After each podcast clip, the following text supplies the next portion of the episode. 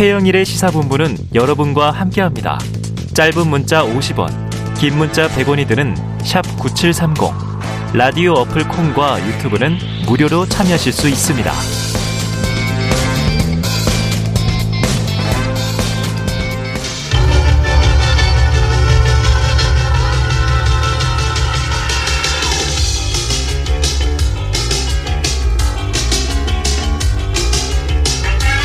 네, 이번 주 가장 화제가 됐던 뉴스 1위를 말과 장면으로 만나보는 시간.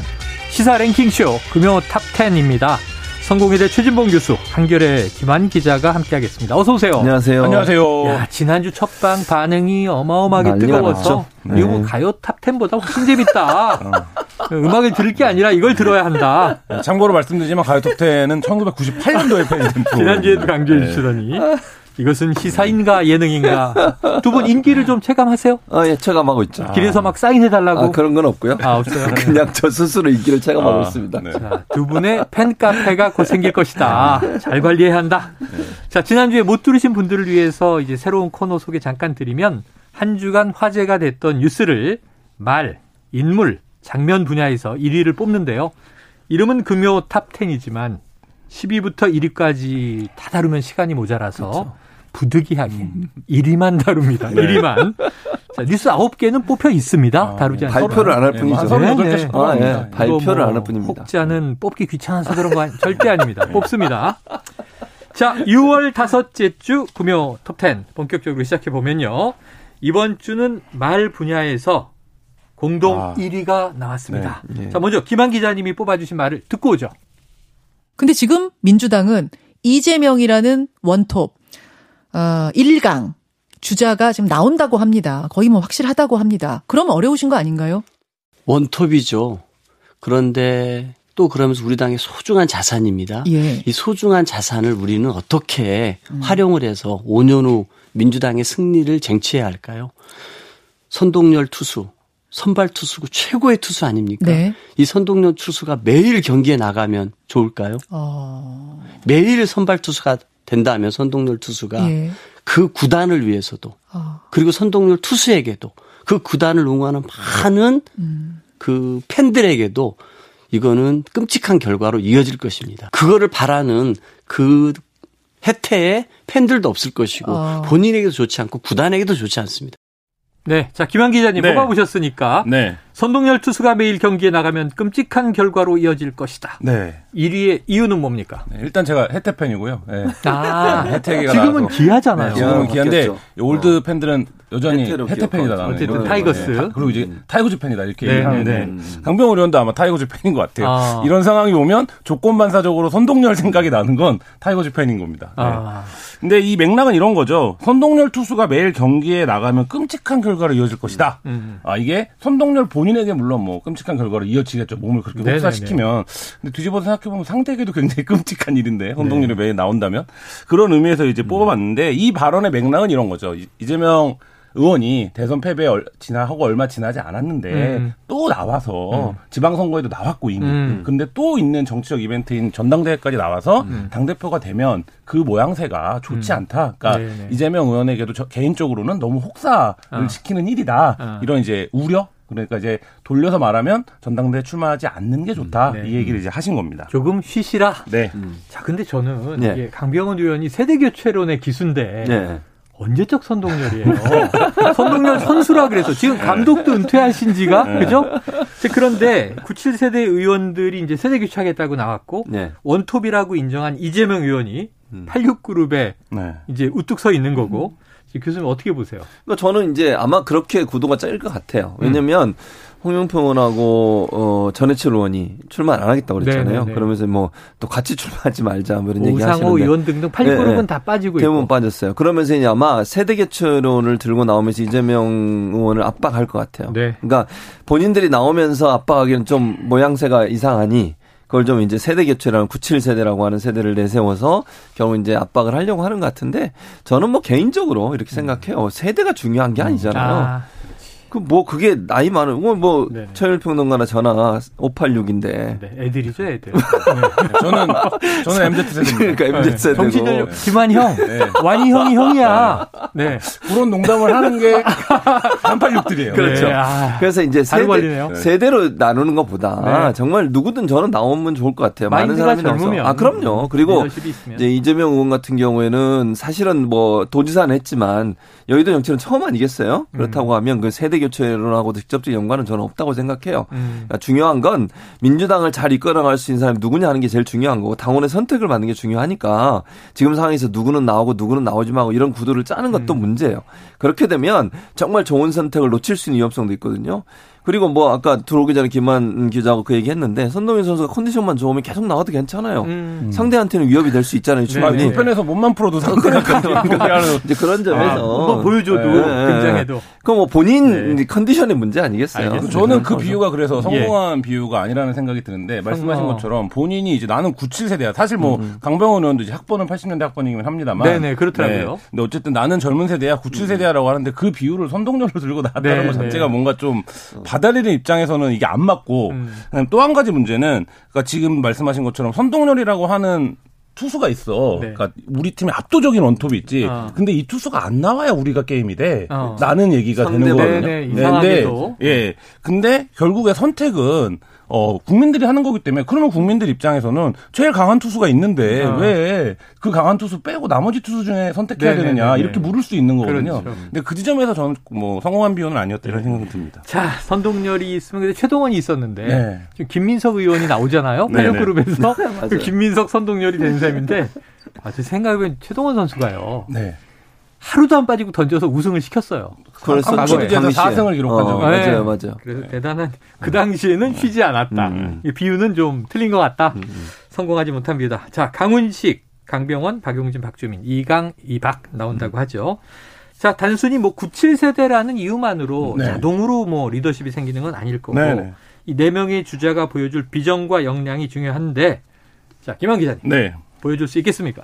그러니까 그 부분에서 우리가 세대적으로 더 어려요를 강조하는 거는 저는 좋은 전략이 될 수 없다라고 음. 네네. 생각을 하고 결국 본인이 어떤 콘텐츠가 있느냐, 내가 어떤 어려요는 비전이 어울리지 않는 것 같습니다. 네. 상대적으로 젊어요. 네.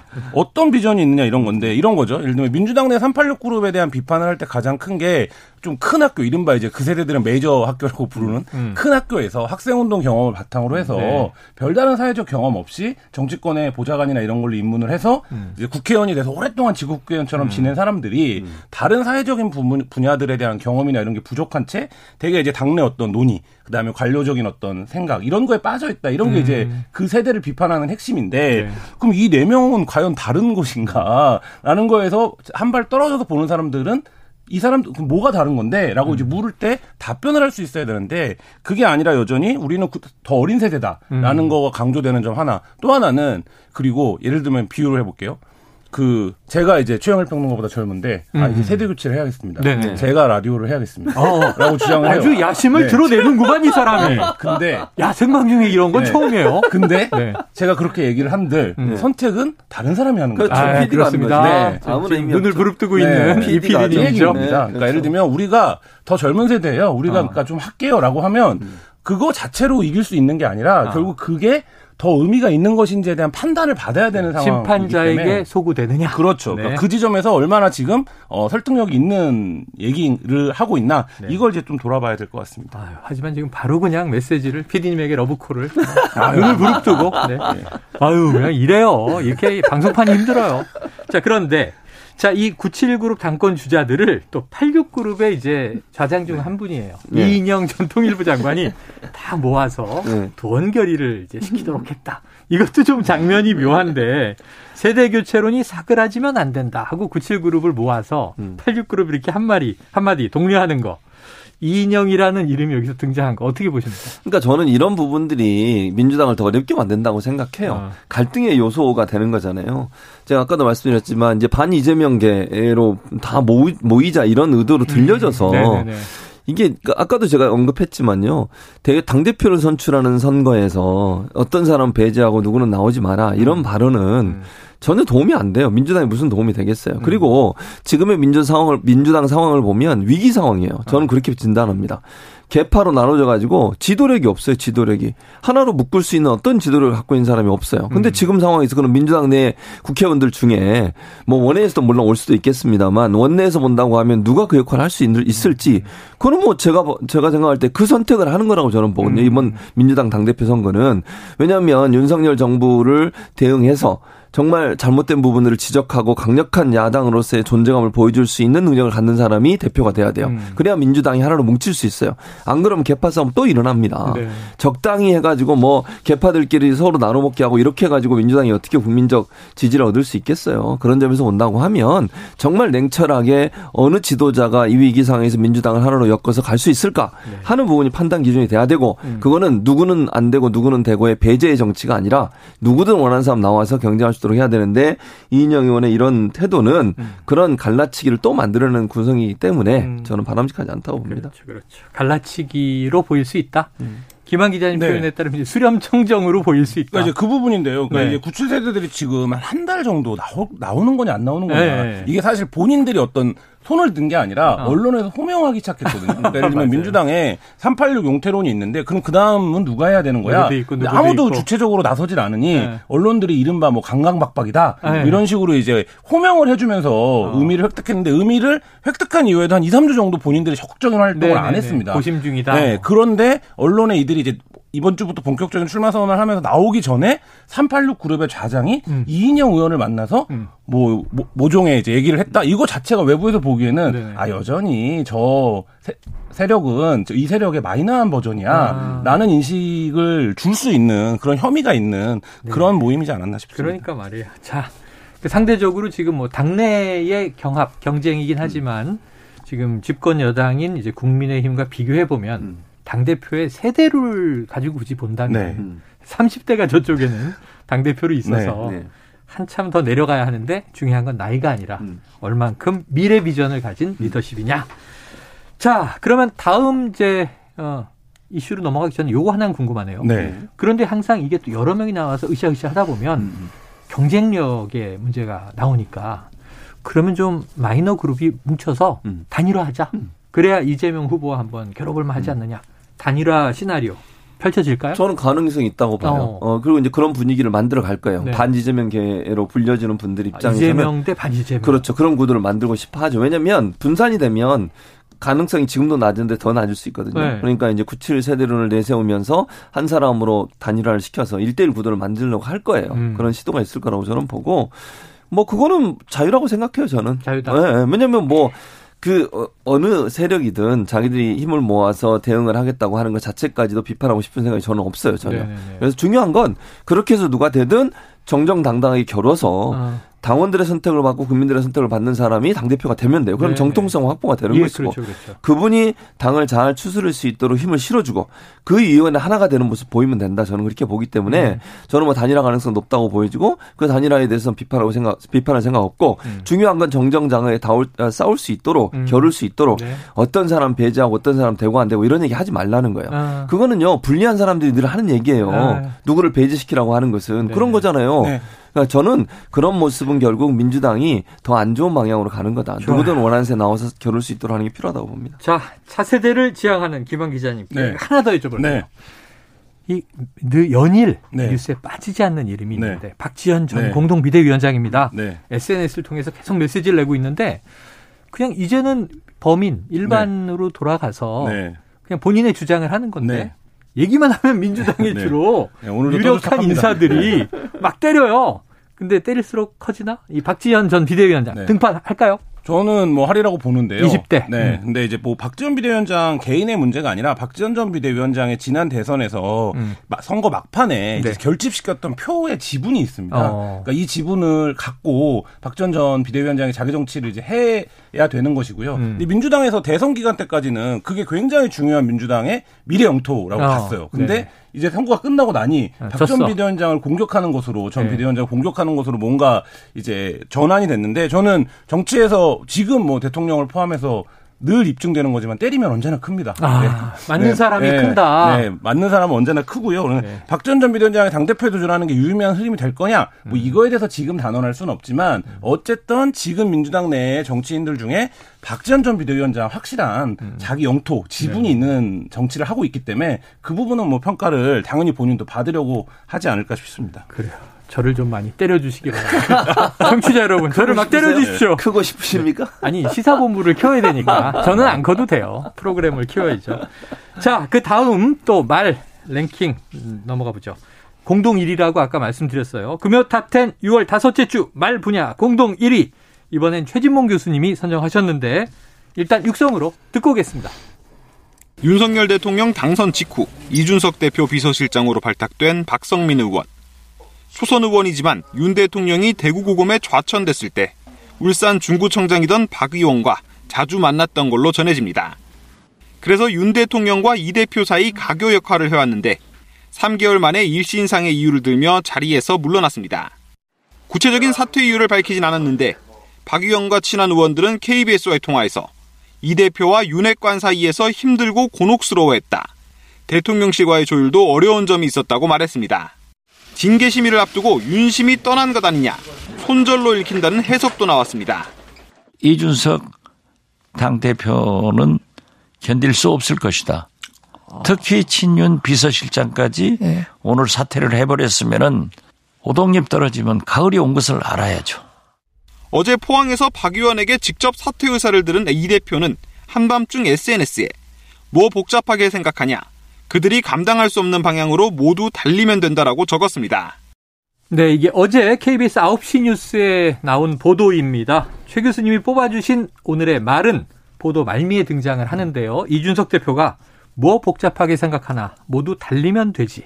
그들이 감당할 수 없는 방향으로. 요 말이에요. 자, SNS에 글 올리기 직전 상황은 친윤으로 알려진 박성민 국민의힘 대표 비서실장이 사퇴 의사를 밝히고 자, 일신상의 이유라고 했지만 그럴 리는 없다라는 평론들이 여기서도 쏟아졌습니다. 자, 이른바 이제 뭐 윤심이나 혹은 윤핵관의 입김이 사퇴 작용한 거 아니냐? 김한 기자님, 네. 작용했을까요? 저는 당연히 작용했으리라고 봅니다. 당연히. 왜냐하면 이게 이제 어, 왜이 이, 자- 이 자리에 어떻게 발탁됐느냐를 보면 음. 그게 이해가 되는데 박성민 의원이 이준석 의원, 이준석 대표랑 별다른 친분이 없습니다. 음. 별다른 친분이 없는 상태에서 윤석열 당시 이제 당선인 후보죠. 후보가 그 인연이 있다. 그러니까 네. 음. 그 이- 윤석열 이제 후, 당선 후보와 이준석 대표 간의 어떤 가교 역할을 네, 하기 위해서 네, 임명이 된 측면으로 이제 어. 그 당시에도 국민의힘에서도 그렇게 설명을 됐었죠. 했었거든요.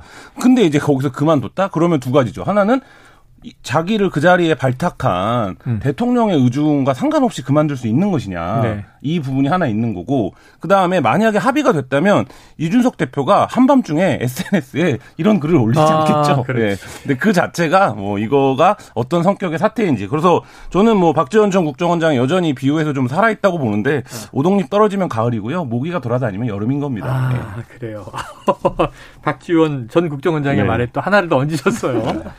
모기가 돌아다니면 여름이다. 최 교수님도 동의하시는 바 뭐? 대체로 동의해요. 그러니까 지금 말씀하신 것처럼 기본적으로 뭐 만약에 김한 기자의 예측이 빗나갔다 하더라도 네네. 그 다음으로 생각할 수 있는 건 뭐냐면 어. 스스로 알아서 물러난 거예요. 그러면 아, 만약 그게. 아니라고 네. 하더라도 예를 들면 윤석열 대통령 측이나 친윤 측에서 그런 메시지가 안 왔다 하더라도 본인이 그 자리에 앉아 있는 게 편하겠습니까? 아유, 본인도 국회의원인데 네. 상황을 판단하겠죠. 네, 판단하죠. 그러니까 둘 중에 하나다. 정말 메시지를 받았을 수도 있고 안 받았어도 친윤으로 분류 되는 본인이 음. 네. 그 자리에 계속 앉아 있는 건 상당히 껄끄러운 상황이에요. 예. 지금 뭐 윤석 대표를 둘러싸고 모두 다 공격적 모드를 하- 가고 있는 상황이잖아요. 네. 친윤계가 그런 상황에서 그 자리에 앉아가지고 뭘 할 수 있겠어요. 어. 본인이 더 힘들죠.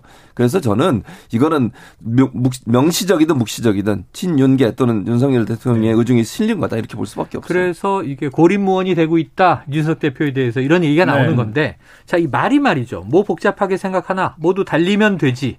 그들이 감당할 수 없는 방향으로. 자, 이게 언론학자시기도 하고 커뮤니케이션 전문가니까.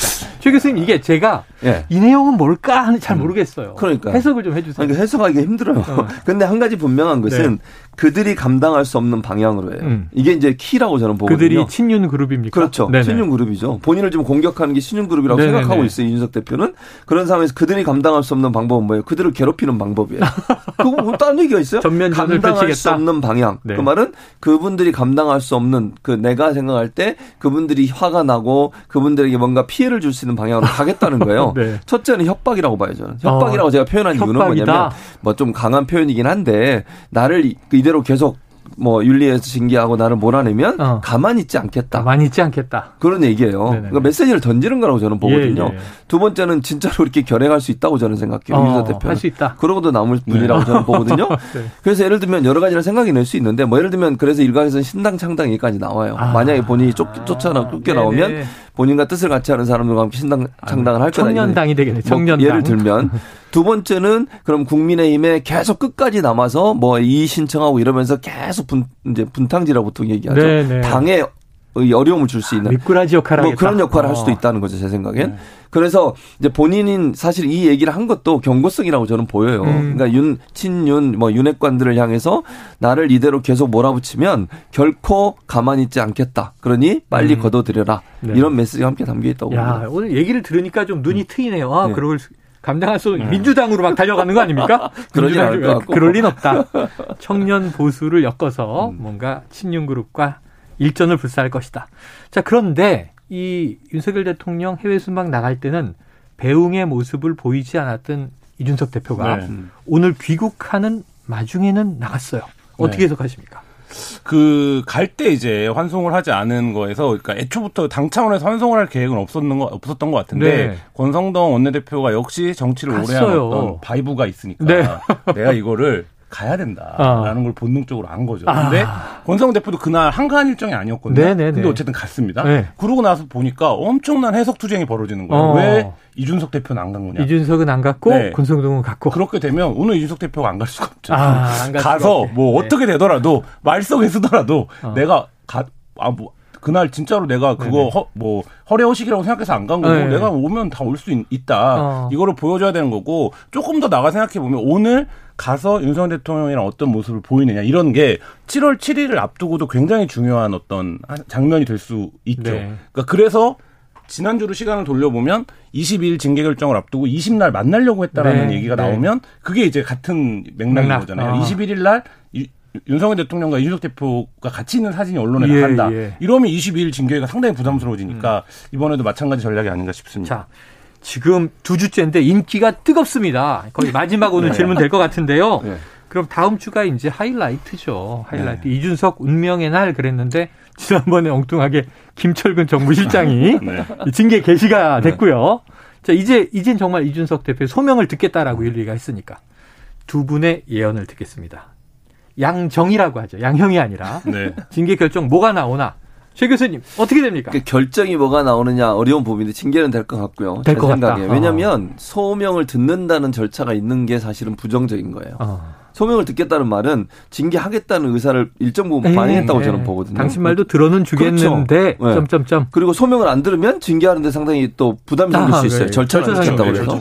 그래서 저는 저는 개인적으로 다운권 정지가 짧게라도 나올 것 같다. 개인적인 생각인데 네. 그래도 경고가 나올 가능성 은 전혀 없질 않다. 그래도 타격은 있는 거죠. 뭐 당연하죠. 그 어떤 내용이 거기에 들어가느냐가 중요해요. 어. 당의 명예를 실추하고 예를 들면 당 대표로서의 품격 등등. 어, 어, 품격이 상당히 뭐 문제가 있다 이런 식으로 나오게 되면 당 대표를 계속하기 어렵지 자, 않겠습니까? 김한 기자님. 저도 뭐 중징계라고 이제 언론들이 표현할 당원권 정지가 나올 거라고 보는데요. 아, 그러니까 지금 이제 경찰 수사 내용이 어저께 거의 실시간으로 변호사를 통해서 네네. 언론에 공개됐다는 점 굉장히 중요할 거고요. 아. 그러니까 이제 사람들의 머릿속에는 사실 이제 이 사건이 실제 하기 시작했어요. 네. 그러니까 그게 시간이 2주가 연기가 되면서 사실 이제 그런 국면으로 들어갔다라는 게 굉장히 중요하고 음.